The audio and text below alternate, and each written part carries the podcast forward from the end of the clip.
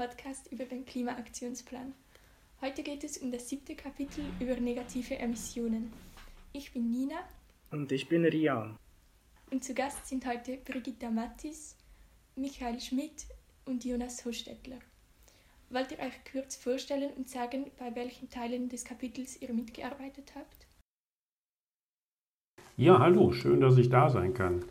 Mitgewirkt habe ich vorher unterstützend oder angeboten, was zu tun. Am, am, Schreiben selbst war ich dann nicht beteiligt. Da habe ich jetzt gesehen, dass die Kollegen, die äh, vom Landwirtschaft oder auch von Forstwirtschaft mit dabei waren. Aber ähm, inhaltlich unterstütze ich die Punkte, die dort genannt sind. Ich bin Brigitta Mattis. Ich habe an der Universität Bern den Bachelor in Mathematik und Physik gemacht Momentan arbeite ich in einem Kiosk mit Poststellenagentur. Ich bin Langstreckenläuferin und in Ausbildung zur Gleitschirmpilotin. Ich habe vor allem in der Einleitung zum Kapitel gearbeitet, danach auch in Carbon Storage und CCS. Ja, mein Name ist Jonas Horstädtler, ich bin Chemiker, ich habe mal Chemie studiert, dann doktoriert an der ETH. Ich bin äh, habe Eltern fürs Klima mitgegründet und bin heute Chemielehrer. Ich habe auch beim Kapitel 7 mitgemacht, vor allem bei dieser Direct Air Capture and Storage, also der Entnahme von CO2 aus der Luft und deren Einlagerung dann, dass man dieses CO2 wegbekommt. Das waren so meine Hauptinteressen. Vielen Dank. Nun komme ich zur Einleitung dieses Podcasts. Also in diesem Podcast geht es um das Climate Action Plan Kapitel, das um sogenannte, das sich mit sogenannten Negativemissionstechnologien, sogenannten NETs befasst, mit deren Hilfe CO2 wieder aus der Atmosphäre entzogen oder gleich bei der Emissionsquelle abgefangen wird. Dazu gehören Techniken wie Kohlenstoffspeicherung im Boden, Herausfiltern von CO2 in Müllverbrennungsanlagen oder auch Aufforstung bzw. Wiederaufforstung.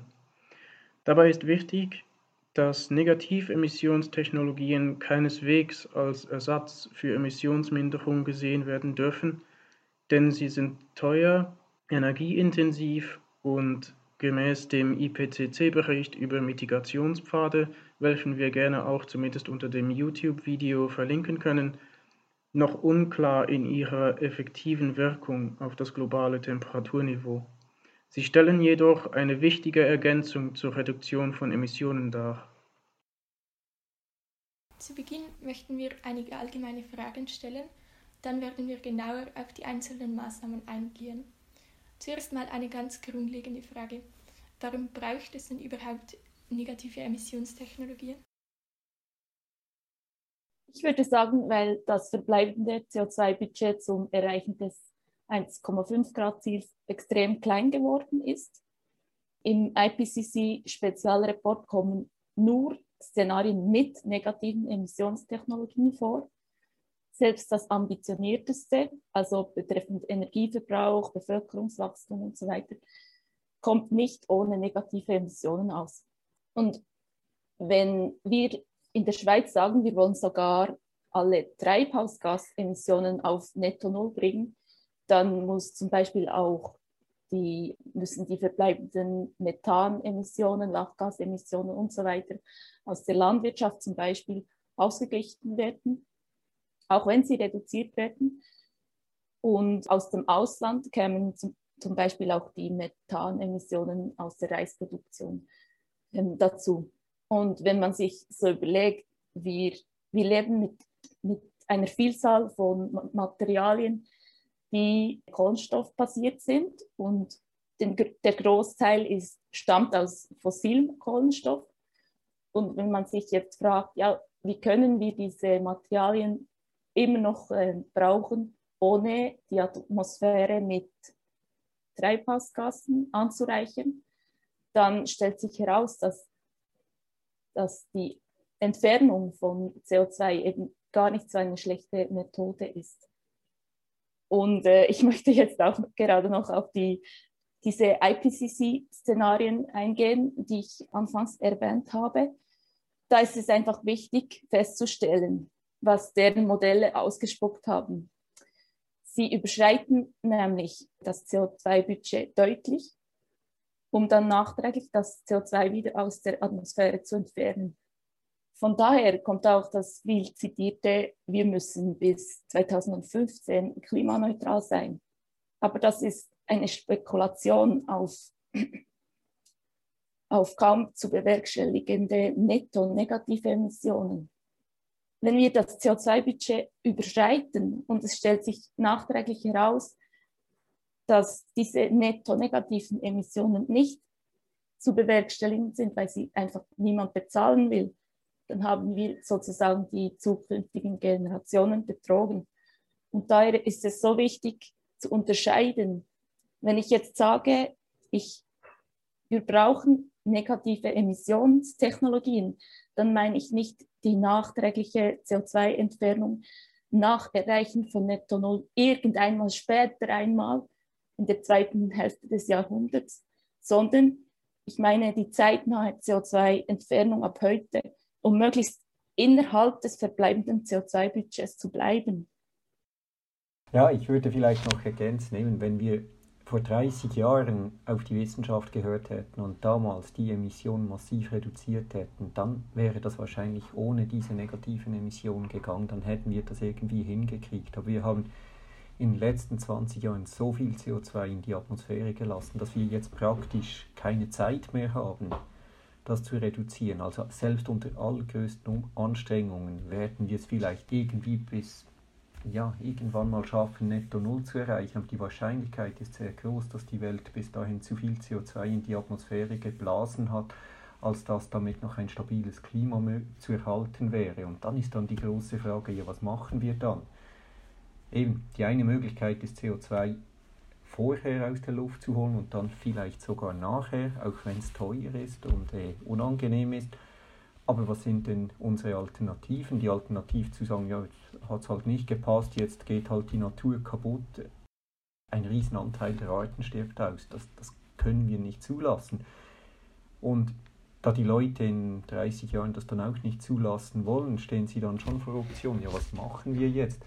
Wollen wir jetzt negative Emissionen weiterhin machen oder wollen wir vielleicht sogar dieses berühmte Solar Radiation Management anfangen? Also dass man dann die Atmosphäre undurchlässig macht für Licht, dass immerhin so die schlimmsten Auswirkungen der Klimaerhitzung nicht zum Tragen kommen. Also und das wäre natürlich viel die schlechtere Variante, dass wir beginnen, die Atmosphäre so zu modifizieren, dass sie Licht nicht mehr durchlässt. Das hätte enorm negative Einflüsse auch auf die Niederschlagsschläge, auf, auf die Versauerung der Meere, die würde weitergehen. Also was man sagen muss, die Zeit für die schönen Optionen, die ist leider abgelaufen und jetzt geht es einfach noch darum zu erhalten, was zu erhalten ist und dort hoffentlich die guten Methoden anwenden können. Und CO2 aus der Luft zu holen und sicher einzulagern ist viel besser als irgendwie dann die Atmosphäre so zu steuern, dass sie das Sonnenlicht reflektiert oder einfach den Klimawandel ablaufen zu lassen. Das, das darf keine Option sein für uns. Vielen Dank. Wir haben vorher gehört, dass negative Emissionstechnologien sehr teuer und energieintensiv sind. Was heißt das für Ihre Rolle in der Bekämpfung der Klimakrise? Also bei sehr teuer und energieintensiv läuten bei mir immer die Alarmglocken man muss das immer im Verhältnis sehen. Sehr schnell netto Null erreichen, das kostet etwas. Und wenn man sich dem Ausmaß der Klimakrise bewusst ist, dann ist man bereit, sehr viel zu investieren. Aber äh, hier ist natürlich gemeint, dass, sie, dass diese Technologien teurer und energieintensiver sind als die, die gänzliche Vermeidung von Emissionen. Und das ist klar und das ist auch gut so denn dadurch bleiben die Technologien automatisch schwer substituierbaren Anwendungen vorenthalten. Zu energieintensiv möchte ich noch sagen, dass sich erneuerbare Energien eben sehr gut eignen für diese Technologien, weil die, die CO2-Entfernung ist nicht zeitgebunden. Sie kann dann geschehen, wenn sehr viel überschüssige Energie vorhanden ist von diesen Erneuerbaren. Ich würde auch sagen, also die Preise, die sind zwar hoch, aber wir müssen uns bewusst sein, also die Preise, die man denkt, dass man erreicht mit den negativen Emissionstechnologien, die kommen dann so in Bereiche, die irgendwo dort sind, wo künftige CO2-Abgaben sein werden. Also heute bezahlen wir in der Schweiz auf Brennstoffe auch schon fast 100 Franken pro Tonne CO2, das wir in die Luft lassen. So äh, mitteloptimistische Berechnungen gehen davon aus, dass man negative Emissionstechnologien irgendwann auch zu diesem Preis haben kann wovon von diesen 100, 150, 200 Franken pro Tonne wären dann etwa noch 20, 30 Franken Energiekosten. Also so extrem ist es dann doch auch nicht. Und eben, es ist doch besser, wir bezahlen das und holen so CO2 raus. Heute ist es noch wesentlich teurer, weil die Methoden noch nicht aufskaliert sind. Also das ist wie mit der Photovoltaik, die vor 25 Jahren auch extrem teuer war. Heute ist sie extrem billig, zumeist die billigste Energieform und so müssen wir das auch mit den negativen Emissionstechnologien sehen, dass wir die jetzt entwickeln müssen, so dass die günstig sind in der Zukunft und nicht um irgendwie weiter CO2 in die Luft zu blasen, wie, wie uns beliebt, weil so billig, dass sich das lohnt, sind sie dann auf keinen Fall. Selbst heute, wo es fast gratis ist, CO2 in die Luft zu lassen, lohnt es sich eigentlich nicht mehr, ein Kohlekraftwerk zu bauen, ein Gaskraftwerk. Das ist auf dem Rückzug und wir müssen dafür sorgen, dass sich dieser Rückzug beschleunigt, dass, er, dass, ja, dass sich das einfach nicht mehr lohnt, dass erneuerbare Energien, die ja ohnehin langfristig günstig sind, dass wir jetzt die Bedingungen schaffen, dass die da sind und dass eigentlich möglichst keine CO2-Emissionen mehr, mehr stattfinden, die nicht unbedingt notwendig sind. Und die, die notwendig sind, die müssen wir neutralisieren echt neutralisieren, also nicht so Fake-Kompensation im Ausland, sondern vielleicht im Ausland das CO2 real aus der Luft holen und sicher einlagern. Vielen Dank. Ein häufiger Kritikpunkt an negativen Emissionstechnologien ist auch, dass noch nicht alle Technologien bereit seien. Was sagt ihr dazu? Welche Technologien sind schon vorhanden? Welche braucht es noch? Ja, also bei gewissen Technologien müssen natürlich die ganzen Abläufe einmal durchgespielt werden, also von, von der CO2-Entnahme zur eventuell Zwischenlagerung, Transport bis zur Einlagerung in geologischen Formationen zum Beispiel. Das ist äh, in Gang, aber man muss einfach klar sagen, die Technologien sind vorhanden und die sind bereit. Und dieses Argument, also Argument, das hört man einfach äh, extrem oft, dass diese Technologien unerprobt oder unausgereift seien. Und das sei dann ein Argument gegen die Einführung von negativen Emissionen. Aber es sind nicht die Technologien das Problem, sondern das Problem ist, dass es praktisch gratis ist, die Atmosphäre mit Treibhausgasen anzureichern. Und, und diese Technologien, die werden immer in den Kinderschuhen stecken bleiben, wenn sich das nicht ändert. Also solange niemand verpflichtet wird, seine Emissionen wieder zu entfernen, solange wird, wird das einfach so bleiben. Ja, bei zum Beispiel bei Soil Carbon Sequestration, da muss noch relativ viel erforscht werden, habe ich den Eindruck. Wann hat ein Boden erfolgreich CO2 sequestriert? Wie kann verhindert werden, dass andere Treibhausgase entweichen? Und wann ist ein bestimmter Boden mit Kohlenstoff gesättigt? Das sind so Fragen, die müssen sicher noch erforscht werden. Mhm. Ich würde auch ergänzen, die Technologie dahinter ist oftmals, das ist nichts wahnsinnig Neues. Also CO2 aus der Luft entfernen, das haben sich viele von euch auch schon im Chemieunterricht eigentlich gemacht, als sie mal durch dieses gebrannte Kalklösung da durchgepustet haben und dann hat sich das Wasser eingetrübt. Was man dort gemacht hat, man hat CO2 aus der Atemluft ins Wasser hineingebracht und im Prinzip ist CO2-Entfernung aus der Luft ungefähr das. Man bringt das hinein und holt das dann wieder heraus. Und das ist wirklich eine Frage davon, wie skalieren wir das auf, wie machen wir das im großen Umfang, dass das günstiger wird. Aber dass das möglich ist und wie das möglich ist, das steht völlig außer Frage, dass das geht. Und jetzt müssten wir es einfach aufskalieren, sodass das günstig ist. Das erinnert wirklich sehr an die Photovoltaik-Windkraftzeit vor etwas mehr als 20 Jahren, wo Deutschland einfach gesagt hat, wir finanzieren das jetzt.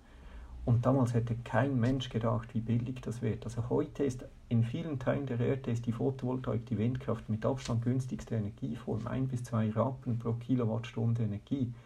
Das, das war damals unvorstellbar und das hat sich ergeben, obwohl schon damals die Technologie bekannt war. Ein Windrad ist nichts Neues. Ein, eine Photovoltaikzelle baute man schon in den 60er Jahren in die Satelliten ein. Aber was entscheidend war, ist, dass man es im großen Stil produzierte und damit ja, einen enormen Vorteil für die Energiewende geschaffen hat. Und genau da, an dem Punkt sind wir jetzt, wo wir entscheiden müssen, wollen wir das voranbringen, wollen wir diese Technologien voranbringen, damit sie günstig sind, damit wir das haben in 10, 15 Jahren. Und für mich ist das ganz klar, dass wir das jetzt machen müssen und ich hoffe natürlich, dass die Schweiz da auch sich entscheidet, da eine Vorreiterrolle einzunehmen, damit wir da dabei sind. Deutschland hat die Photovoltaik vorangebracht und vielleicht die Schweiz ein Land, das mithilft, die negativen Emissionstechnologien einen großen Schritt weiterzubringen. Vielen Dank. Wenn wir gerade bei den Technologien sind, die Direct Air Carbon Capture and Storage oder auch DACCS ist vermutlich die sicherste aller negativen Emissionstechnologien, da ja lediglich CO2 aus der Luft entnommen und in Tanks zwischengespeichert wird. Doch gleichzeitig ist äh, diese Technologie äußerst energieintensiv. Könnt ihr die Funktionsweise und die Energie- bzw. CO2-Äquivalenzbilanz dieses Systems kurz erläutern? Ja, ja, mache ich gerne. Also, im Prinzip wird ja einfach Luft durch einen Filter geblasen, der irgendwie mit dem CO2 reagiert. Also das können Amine sein, die irgendwie sich mit dem CO2 verbinden. Das heißt, da braucht man ein bisschen elektrische Energie, um diese Luft durchblasen. Wenn man so Anlagen sieht, zum Beispiel die DACCS-Anlage von Climeworks in Hinwil, oder? Das sind große Propeller, die das durch die Filter blasen. Und da muss man ja, Strom aufwenden, um diese Luftmengen durchzublasen. Der zweite Schritt ist dann, dass diese Materialien irgendwann gesättigt sind mit dem CO2 und dann kann man die erwärmen. Und wenn man sie erwärmt, geben die das CO2 wieder ab. Also es ist eine chemische Bindung, die dann wieder aufgebrochen wird. Das CO2 wird relativ rein freigesetzt und das kann man dann einsammeln und dann eben irgendwo entlagern oder etwas daraus machen.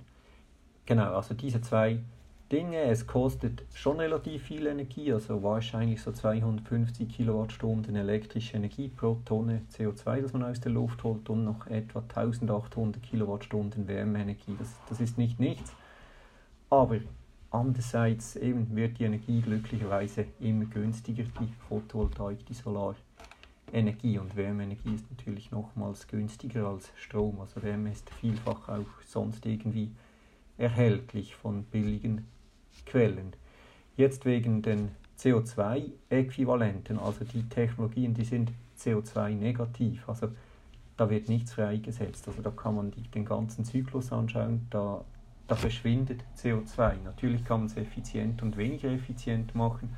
Am allereffizientesten ist, wenn man natürlich erneuerbare Energien nimmt, um das anzutreiben, die Materialien, mit denen man die Anlagen baut, dann auch wieder rezykliert aber gesamthaft gesehen ist es so, dass wenn man so eine Anlage baut, dass damit CO2 aus der Luft verschwindet.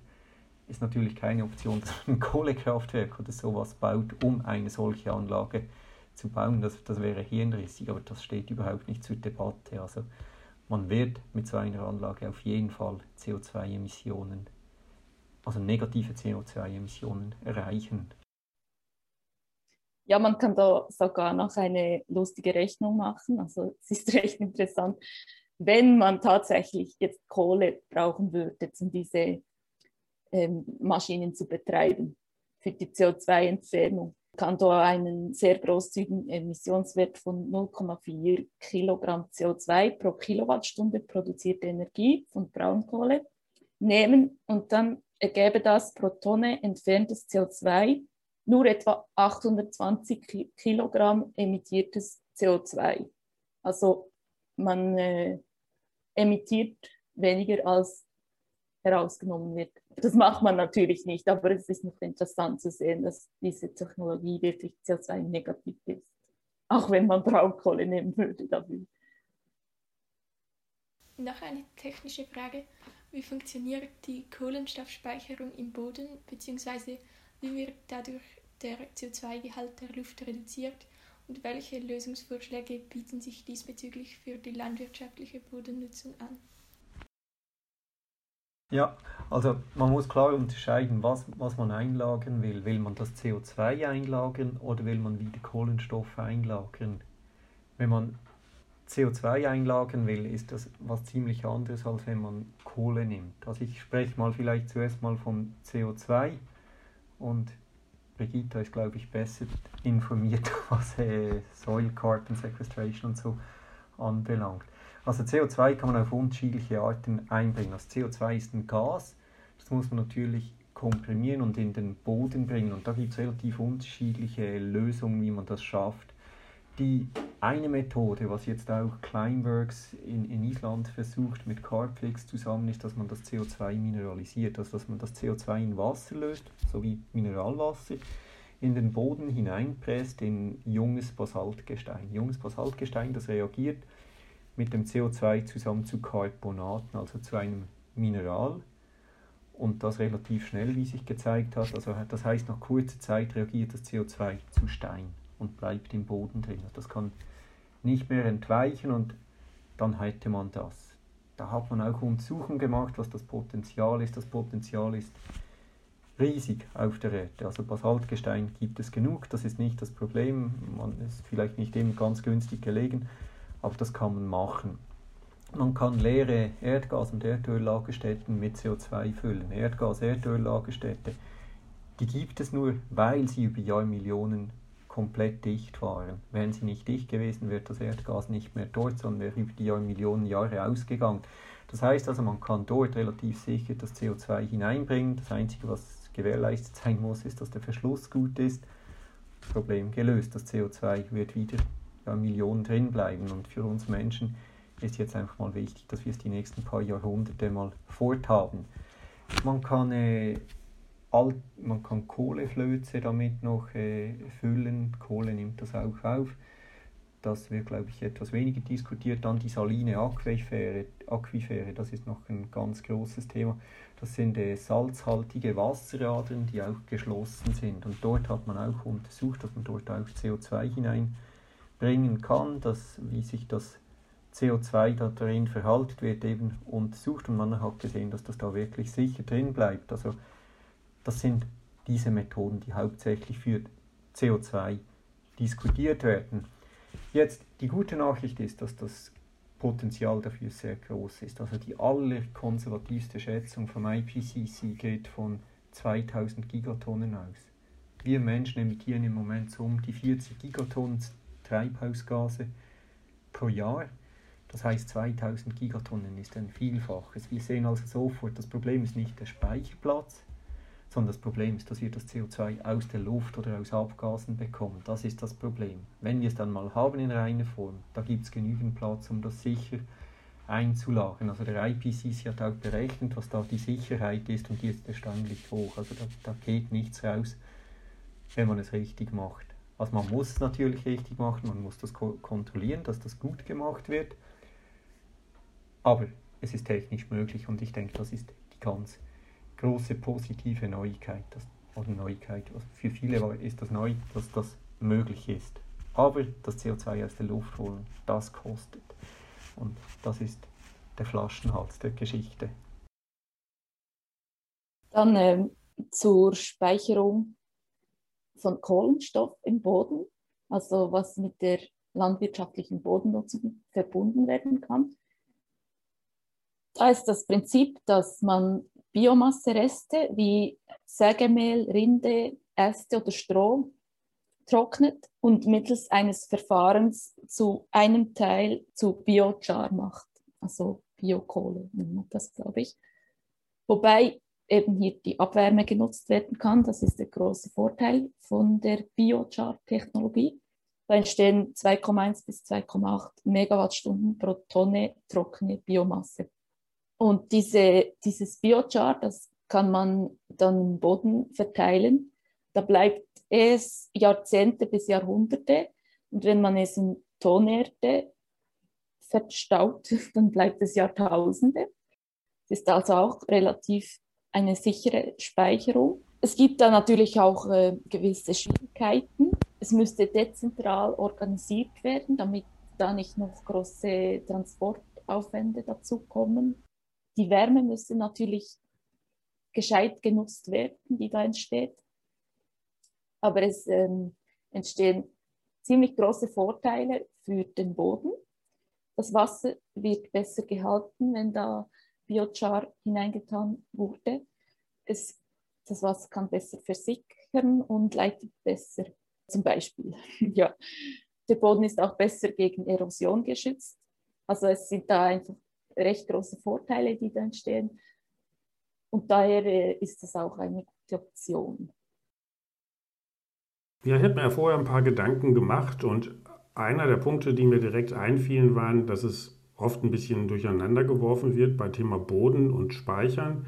Also was es nicht ist, ist es ist keine physikalische Speicherung in dem Boden, wie man Gas in einer Kaverne zum Beispiel speichert, sondern es geht darum, dass es wirklich als Boden Kohlenstoff chemisch gebunden ist. Bodenkohlenstoff wird man umgangssprachlich auch Humus, Bodenhumus zu sagen. Mhm. Und das ist eine enorme Menge, wo man normalerweise gar nicht dran denken würde. Im Bodenhumus sind weltweit zwei bis drei Mal mehr Kohlenstoff gespeichert, als in der Atmosphäre unterwegs ist. Oder wenn man die Atmosphäre nimmt und alles, was an lebender Biomasse, jeder Baum, jeder Strauch, jede, jede landwirtschaftliche Pflanze, die oberirdisch sichtbar ist und unterirdisch auch noch mal fast genauso viel hat an lebender Biomasse. Wenn man also all das zusammennimmt, dann ist immer noch mehr Bodenkohlenstoff so, ähm, mehr, mehr äh, Kohlenstoff im Bodenhumus gespeichert als in dieser lebenden Biomasse plus der Atmosphäre zusammen. Also sind enorme Mengen, die dort gespeichert sind und die man auch besser drin behalten möchte als Bodenhumus und gar nicht erst freisetzen möchte. Vielleicht, vielleicht können wir noch schnell die, äh, dass man mehr Biomasse noch in den Boden einbringt. Das, das wird ja auch oft diskutiert, also ob man der Landwirtschaft Anreize geben will, dass sie den Boden so bewirtschaftet, dass der mehr Kohlenstoff aufnimmt, also einfach indem mehr Biomasse drin ist. Also so wie ein Moor zum Beispiel sehr viel Kohlenstoff speichert und wenn man es trocken legt, dann entweicht das langsam. Das ist auch noch eine Möglichkeit, um CO2 CO2 schlussendlich im Boden zu binden, da muss man einfach vorsichtig sein, dass das immer nur bis zu einem gewissen Grad geht und dann der Boden nicht mehr zusätzliches CO2 aufnehmen kann. Und wenn man nicht gut aufpasst, also plötzlich den Boden wieder trocken legt oder falsch bewirtschaftet, das dann auch wieder herausgehen kann. Also etwas, wo man mit der Landwirtschaft gut zusammenarbeiten könnte, aber sehr gut schauen muss. Und das eigentlich immer so behandeln muss und dann bleibt die Kohle, der Kohlenstoff drin und wenn man es nicht mehr tut, geht es weg. Der Klimaaktionsplan ist natürlich auch bestrebt, ähm, sozial verträglich zu sein. Daher sind auch die finanziellen Aspekte sehr wichtig. Und daher meine folgende Frage, welche finanziellen Kosten oder gar Einsparungen sehen Sie in der Nutzung von ähm, SCS-Technologien? Ich muss noch darauf zurückkommen, SCS-Technologien habe ich noch nicht äh, hinreichend erklärt, was SCS eigentlich heißt. Also Sequestierung von Bodenkohlenstoff und auf Englisch heißt das Soil Carbon Content Sequestration, kurz SCS. Ja, also diese Kohlenstoffsequestrierung ist eigentlich genau das, was ich gerade geschildert habe, nur dann mit schon mit technischen Maßnahmen im Sinne von Landwirtschaftstechniken, aber jetzt halt nicht Carbon Capture and Storage, also äh, wo das aus der Luft direkt herausgefiltert wird und dann verpresst wird in den Lagern. Das habe ich versucht am Anfang klarzumachen, dass das ähm, nicht damit gemeint ist. Aber es ist natürlich auch eine andere Technik, aber das ist jetzt nicht so mein Spezialgebiet, wo ich mich so aus, viel ausführen könnte. Ja, bei den finanziellen Folgen hatte ich noch überlegt, eigentlich, es ist ähm, einerseits bedeutet es weniger Aufwand für die Landwirtschaft, wenn ich diese Permakulturen durchführe, weil ich spare mir dann ja Erosionsbekämpfung mit technischen Mitteln, mit hangparallelen Pflügen oder mit Terrassen anlegen, weil es einfach weniger Erosions anfällig ist. Die Aggregatstabilität, also die kleinen Klumpen im Boden, Aggregate ist der Fachausdruck dafür, die sich dann bilden, die, die schützen natürlich vor der Erosion und dementsprechend habe ich weniger Aufwand. Bewässerung kann ich mir vielleicht auch sparen, weil es ja besser das Wasser hält durch den höheren Humusgehalt und die Nährstoffe werden mehr verfügbar, besser gespeichert durchaus. Andererseits hat es natürlich die Folge, dass ich weniger Ertrag pro Fläche habe. Dass wenn ich äh, also es ist eine Möglichkeit, es gibt sicherlich auch unterschiedliche Sichtweisen dazu, aber die, der Ertrag pro Fläche geht meist zurück. Manche sagen 10% manche 20% Aber andererseits, wenn ich den Ertrag pro Aufwand rechne, also auch finanziellen Aufwand, den ich als Landwirt dann habe, dann kann sich wieder ausgleichen, weil ich muss ja weniger Pestizide einsetzen, weniger äh, mit dem Trecker dort her, her, äh, den Boden bearbeiten. Wie genau das jetzt finanziell aussieht, müsste man schauen. Es kommt natürlich auch darauf an, auf die Art der Landwirtschaft, auf die Region, wo ich das mache. Ob ich über Dauergrünland rede über, oder eine, eine intensive was ich, Spargelzucht oder Hackfrüchte, die gerade im Thurgau oder so verbreitet sind, das müsste man dann im Einzelfall genauer anschauen. Vielen Dank für die interessanten Ausführungen. Nun haben wir schon so einige sehr interessante und wichtige Fakten über die Sequestrierung von Kohlenstoff im Boden von dir erfahren dürfen. Welche Gefahrenpotenziale äh, siehst du in der Treibhausgasfreisetzung aus dem Permafrost, den Mooren unter anderem, und inwiefern würden sich diese auf die Mensch-, Tier-, Fauna- und Florenwelt dieser Gebiete, aber insbesondere auch auf die der Schweiz vielleicht schon in, in naher Zukunft oder bereits jetzt auswirken und welche Maßnahmen sind erforderlich, um diese abzuwenden? Ja, wir sehen jetzt schon, dass nicht der Klimawandel kommen wird, sondern schon längst da ist. Jeder, der einmal in die Statistik hineinschaut, die Meteo Schweiz publiziert die Durchschnittstemperaturen oder die Höchsttemperaturen pro Monat oder starke Niederschläge oder solche Sachen sieht, dass während der letzten zehn Jahre das massiv zugenommen hat, während der letzten 20 Jahre das eigentlich auch schon sichtbar war. Also wir reden nicht von der fernen Zukunft, sondern das, was schon längst da ist. Und es nehmen extreme Ereignisse zu. Also wir haben ähm, eine lange Phase der Trockenheit und dann gibt es auf einmal einen starken Niederschlag. Das ist ein Problem für die Landwirtschaft, aber auch für uns als äh, Konsumenten natürlich, weil dann wieder die Ernte verhagelt wird, im wahrsten Sinne des Wortes. Und das führt schon jetzt zu äh, Einschränkungen, auch zu, zu höheren äh, Marktpreisen zum Beispiel. Wir sehen auch natürlich, dass der Jetstream, der schön die Kaltluft im, eigentlich immer in Polarregionen na, wie so eine kleine Wand drumherum wandert und das zusammenhält, der geht zurück, weil die eisfreien Flächen in der Arktis zunehmen und dementsprechend gibt es äh, äh, stärkere Oszillationen. Sprich, wir haben auf einmal lange Kälte oder dann kommt eine unverhoffte Warmphase. Das, und äh, das, was wir früher nicht hatten, das hält auf einmal viel länger auch an. Es ist nicht nur mal ein paar Tage, sondern gleich viele Tage, zwei Wochen oder so sehr kalt und dann wieder sehr warm. Also auch das sind wieder extreme Ereignisse, die zunehmen zu, mit den Schäden für Natur und halt auch die vor allen Dingen die Beeinträchtigungen für Menschen.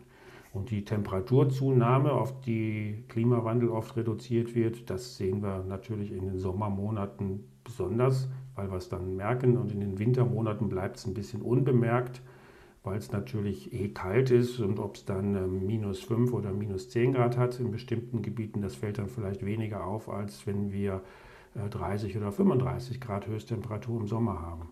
Also das sind schon jetzt aktuelle Gefahren, die auf uns zukommen und denen wir uns begegnen, äh, denen wir begegnen müssen. Wasserversorgung, äh, Wasserkraftwerke und all die, die Dinge, die damit verbunden sind. Und die Gletscher als ganz offensichtliches, gefährdetes, auf dem Rückzug befindliches Naturgut, was wir haben. Danke vielmals. Kommen wir zu den eigentlichen Maßnahmen des Klimaaktionsplans.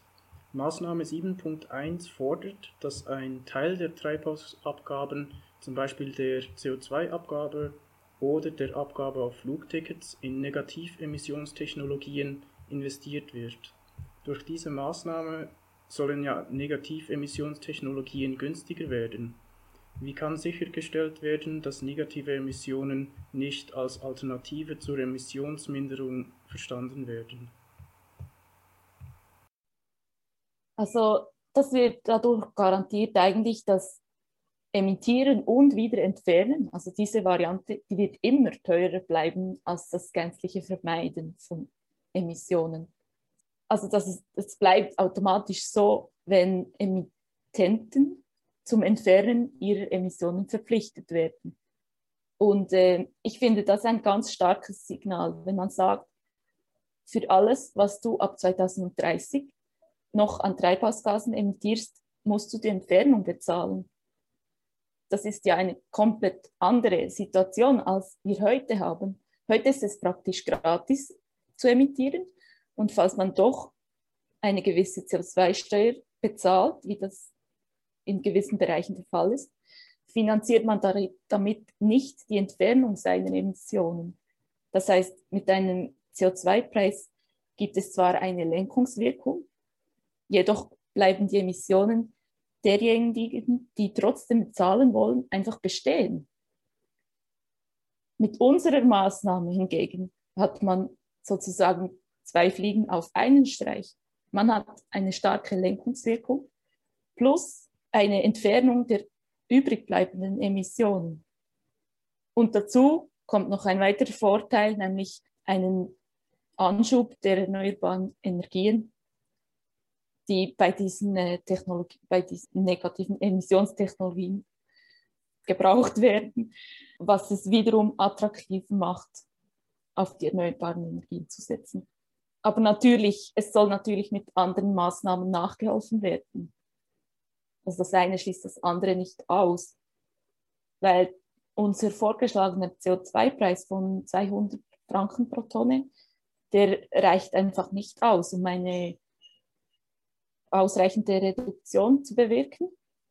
Da gäbe es zum Beispiel die Maßnahme ein Verkauf, äh, Verkaufsverbot von Verbrennungsmotoren oder wenn Lonza Lachgas in die Luft bläst, dann muss Lonza natürlich ganz klar verpflichtet werden, einen Filter einzubauen. Solche Maßnahmen zum Beispiel, die braucht es natürlich auch. Und ich möchte einfach auch noch anfügen, ich halte es nicht einfach nur für schlecht, dass wir diese Option, das CO2 wieder herauszunehmen, dass wir diese Option offen lassen. Weil somit können wir zum Beispiel einem Motorradnostalgiker, ich nenne den mal so, dem können, dem können wir sagen, ja, du darfst dein Lieblingsmotorrad weiterhin fahren. Du musst halt einfach dafür bezahlen, dass die Emissionen, die du verursachst, wieder herausgeholt werden. Ja, das, das ist gut, dass wir das ihm sagen können, weil wir können die Krise nur lösen mit diesen Leuten. Mhm. Ich finde das auch ganz wichtig, ein Punkt, oder? dass man irgendwie so ein, einen Preis hat, was das kostet, das zu machen. Und das Signal ist ja ganz klar, die Klimakrise zu bewältigen, es ist bezahlbar wir können uns das leisten, weil es eben erstaunlich billig ist. Das, also billig, eben, es kostet was, aber es ist machbar. Das, das ist ganz wichtig. Weshalb wir diesen Vorschlag machten, dass es auch eine langsame Erhöhung gibt, dieses Anteils an negativen Emissionen, also das steht ja bei diesem Vorschlag 7.1, ist, damit das langsam entwickelt wird. Also wenn wir jetzt heute einfach sagen würden, äh, wir machen nichts bis 2030 und ab 2030 müsst ihr dann alle eure CO2-Emissionen real kompensieren oder verhindern, dann wäre das wie ein Schock in 2030. Dann wären nämlich die Technologien nicht da, sie wären nicht aufskaliert worden und dann würden die Industrie zu Recht sagen, ja, jetzt wird das mega teuer, wir sind sofort kaputt, wenn ihr uns das aufbürdet. Aber wenn wir jetzt damit beginnen und sagen, ihr müsst jedes Jahr 5% eurer CO2-Emissionen real kompensieren oder, oder 10%, dann ist das bezahlbar. Die 10% kosten zwar am Anfang pro Tonne CO2 relativ viel, also so 600 Franken kostet es jetzt bei Kleinworks pro Tonne, aber dadurch, dass man das aufskaliert, wird der Preis immer billiger. Gleichzeitig fordern wir von der Industrie dann aber immer mehr, einen immer höheren Anteil zu kompensieren. Das hat den Effekt, dass der Preis runtergeht für die Kompensation, dass die Industrie aber auch einen großen Anreiz hat, ihre CO2-Emissionen zurückzufahren. Und wir haben praktisch die Garantie mit diesem Modell, dass wir 2030 netto null erreicht haben. Denn entweder sie hat ihre Emissionen komplett heruntergeschraubt oder aber das, was sie nicht heruntergeschraubt hat, kann sie zu tragbaren Kosten real kompensieren. Also das, das Modell ist, besticht dadurch, dass man eben fast eine Sicherheit hat. Und was dann am Schluss gewählt wird, das kann uns eigentlich egal sein. Also Hauptsache ist, dass das Klima geschützt wird und dann, dann haben wir das erreicht. Also das wäre ein Mechanismus, der das sicherstellt und eben auch verstanden wird. Ich bezahle mehr für das CO2, damit es weggenommen wird. Es, es gibt auch Forschungsergebnisse, die zeigen, dass die Lenkungswirkung eben tatsächlich beschränkt ist, also dass man das CO2, um wirklich auf Netto Null zu kommen, die Tonne irgendwie um, auf einen wahnsinnig hohen Preis hochheben müsste und das den Leuten wirklich wehtut und dass dann auch Stimmen gibt, die sagen, das ist sehr asozial oder so. Und das stimmt eigentlich auch. Also weshalb sollen wir die Leute bestrafen damit, dass sie irgendwie 1000 Franken pro Tonne CO2 bezahlen, wenn wir gleichzeitig Technologien und Möglichkeiten hätten, wenn wir das jetzt anstoßen, die das viel günstiger macht. Machen wir doch, dass die Klimakrise verträglich, sozial verträglich gelöst werden kann. Einfach mir, mir, was für mich am Ende zählt, ist, dass möglichst wenig CO2 in der Atmosphäre ist und natürlich, damit die Leute mitziehen, dass es bezahlbar bleibt. Vielen Dank. Dann kommen wir zu Maßnahme 7.2. Laut dieser Maßnahme sollten Emissionen von importierten Gütern bis 2030 vollständig kompensiert werden. Welche Güter würde diese Maßnahme konkret betreffen? Also welche Güter, ähm, für welche Güter müssten Kompensationsmaßnahmen gestartet werden?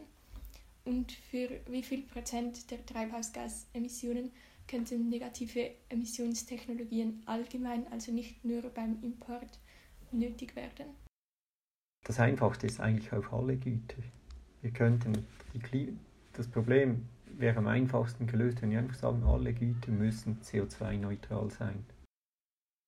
Eben, das kann man nicht von einem Schlag auf den anderen machen, sondern das Modell wäre wiederum, dass man den Anteil erhöht. Also dass man sagt, bis 2030 muss es real CO2-neutral sein. Und das, kann, das betrifft einfach alle Güter. Also wenn ein Handy importiert wird, dann schaut man, wie viel graue Energie steckt darin, wie viel CO2 wurde bei dessen Produktion freigesetzt.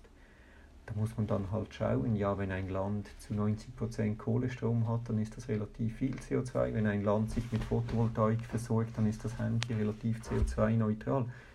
Dann steckt im Handy selber noch fossiler Kohlenstoff drin. Es besteht ja aus Plastik, also auch den müsste man real kompensieren. Da muss man schauen, dass diese Plastik, wenn das Handy dereinst mal der Plastik in der Müllverbrennungsanlage verbrannt wird, also der Rest wird ja rezykliert, aber der Plastik wird normalerweise verbrannt, dass dieses CO2, das dereinst dann freigesetzt wird, schon beim Import kompensiert werden muss. Und das kann man für alle Produkte machen. Also gerade auch zum Beispiel für Flugtreibstoff kann man sagen, dieser Flugtreibstoff muss bis 2030 vollständig CO2-neutral sein, wenn der importiert wird. Und ob die das dann so machen, vielleicht gibt es dann nur noch synthetisch hergestellten Flugtreibstoff, wahrscheinlich zwar nicht, aber das ist dann relativ egal. Also ganz wichtig, das könnte man ganz einfach auf alles machen, weil wir in der Schweiz haben ja eigentlich keine CO2-Quellen.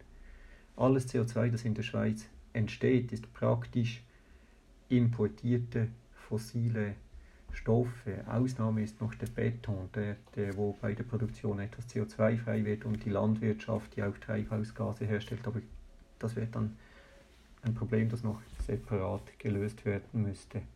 Ähm, die Frage, wie viele Prozent das sind, ich denke, das ist extrem schwierig zu sagen. Ich denke, es sind ein paar wenige Prozent.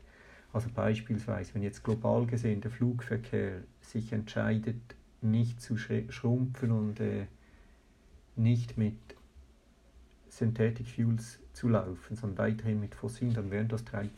Also dann müsste man 3% der heutigen CO2-Emissionen so kompensieren. Ich weiß nicht, wie sich das entwickeln wird. Dann kommt noch der Beton dazu. Aber wenn man so schaut, woher unsere CO2-Emissionen kommen, dann muss man sagen, das allermeiste werden wir einfach durch den Umstieg auf erneuerbare Energien wirklich gut wegbringen, ohne dass wir das so machen müssen. Also Auto mit Verbrennungsmotoren, es gibt keinen Grund, jetzt noch ein Auto mit Verbrennungsmotor zu kaufen. Das ist, das ist eine dumme Idee, eine Ölheizung, eine Gasheizung jetzt zu machen. Industrielle Prozesse so, das müssen wir stoppen. Und einfach das, was dann noch bleibt, was schwierig zu ersetzen ist, oder eben das Motorrad vom Oldtimer-Liebhaber, lassen wir ihn das, machen wir keinen Stress mit diesen Leuten, keine falschen Ausflüchte, sondern ja, fahrt das Ding weiter, bezahle einfach die CO2-Kompensation, reale Kompensation und nicht diese Fake. Und dann, dann ist gut. Ich denke, es werden ein paar wenige Prozent sein. Vielen Dank. Nun kommen wir zur Maßnahme 7.3. Diese äh, garantiert Subventionen für CO2, das aus der Luft entfernt wird. Die Subventionen für kompensierte Emissionen sollen schrittweise gesenkt werden. Sind negative Emissionstechnologien also nur eine Übergangslösung? Also ich würde sagen, im Idealfall sind sie nur eine Übergangslösung. Aber der Idealfall wird, wird wahrscheinlich nicht eintreffen. Ja, wenn ich mir wünschen dürfte, ich möchte keine 410 ppm CO2 in der Atmosphäre. Also wenn ich einen Wunsch frei hätte, ich möchte, dass man wirklich das wieder reduziert, weil das jetzige Klima ist nicht gut. Es ist wirklich für den Wald schon nicht gut, es ist für viele Menschen nicht gut. Ich möchte wirklich, dass wir das wieder rundbringen. Ich hoffe, dass das der einst der Fall sein wird, dass wir das tun können. Also nein, ich möchte wirklich, dass, dass wir das machen, dass, dass wir sehen werden, dass es gut ist für die Natur, für die Menschen, dass wir uns das leisten wollen dass wir wieder in einen sicheren Bereich kommen. Es gibt ja Bewegungen, die sagen 350 ppm wäre eine gute Zahl und das würde ich mir wirklich wünschen. Der Grund, weshalb wir sagen, dass man die CO2, also die Subvention für diese Methoden zurückfahren kann, ist der, dass wir davon ausgehen, dass der Preis für die negativen Emissionstechnologien sehr stark runterkommen wird. Gleichzeitig werden wir es nicht gratis machen können, dass man CO2 in die Atmosphäre entlässt. Also wir möchten, dass der Punkt erreicht wird, wo es günstiger ist, dass ich meine CO2-Emissionen mit einer negativen Emissionstechnologie real kompensiere, als dass ich eine CO2-Abgabe bezahle. Also beispielsweise, wenn jetzt die Climeworks, das ist jetzt noch nicht der Fall, aber wenn Climeworks mal nur 100 Franken pro Tonne kosten würde, dann könnte es für mich günstiger sein, wenn ich irgendwo noch Restemissionen habe, das Geld Climeworks zu geben, dass sie das CO2 aus der Luft holen, als dass ich eine andere CO2-Abgabe bezahle. Also für uns ist ganz klar, CO2-Abgaben braucht es und dann löst sich das Problem. Was wir brauchen, ist die Anschubfinanzierung, damit diese Technologien günstig werden. Und das muss der Staat machen, das muss staatlich reguliert sein, weil für einen Privaten gibt es keinen Anreiz, das zu machen? Was ist mein Anreiz, jetzt 600 Franken zu bezahlen? Das machen ein paar Milliardäre wie Bill Gates oder so, aber wir können uns ja nicht darauf verlassen, dass diese die Welt retten werden. Wir, das ist nicht meine Idee, wie die Welt funktionieren sollte, dass wir ein paar Leute extrem reich machen und die dann unsere Probleme lösen, sondern unser Staat sollte jetzt sagen, wir lösen dieses Problem in, in unserem Interesse für unsere Arbeitsplätze, unsere Industrie, unser Klima, genauso wie Deutschland das Interesse hat und gesagt hat, wir lösen die erneuerbare Energieversorgung. Das sollten wir tun und dann läuft das. Aber ich hoffe wirklich, dass wir das weiter machen werden. Vielen Dank. Wir sind schon fast am Ende dieses Podcasts angelangt. Habt ihr noch etwas zu sagen, was euch besonders wichtig ist oder einen Appell an die ZuhörerInnen? Also mir ist sehr wichtig, dass die negativen Emissionen nicht als nachträgliches Aufräumen später dann irgendeinmal betrachtet werden. Wenn wir spekulieren auf negative, ne, auf netto-negative Emissionen, ist das Risiko, dass sie niemand bezahlen will, einfach viel zu groß. Vielmehr sollten negative Emissionen als beschleunigende Maßnahme zum Erreichen von Netto Null betrachtet werden. Zum Bleiben innerhalb des CO2-Budgets. Jetzt, wo die Verursacher noch zur Finanzierung verpflichtet werden können. Das finde ich einfach das Wichtigste. Ja, ich glaube, das Gute wäre, wenn wir uns äh, an äh, evidenzbasierte Entscheidungen halten Also Evidenz im Sinne von Fakten, von Zahlen und dass wir dann möglichst uns natürlich in, als politische Wesen natürlich ähm, auch durch äh, soziale Fragen und durch Bauchentscheidungen beeinflussen lassen, ist auch okay. Aber halten wir uns auch an die Fakten und diese Evidenz ist in vielen Krisen, sei es eine Pandemie oder sei es eine Klimaveränderung, ist in vielen Fällen gut, dann auch auf die, die Fakten zu hören und die Fachleute zu hören und dann abwägen und auch zu handeln. Und das ist das, was ja in letzter Zeit sehr zu kurz gekommen ist. Trotz aller Evidenz seit 30, 40 Jahren, die wir haben, ist das Handeln sehr zu kurz gekommen. Und ich hoffe, das passiert jetzt mehr.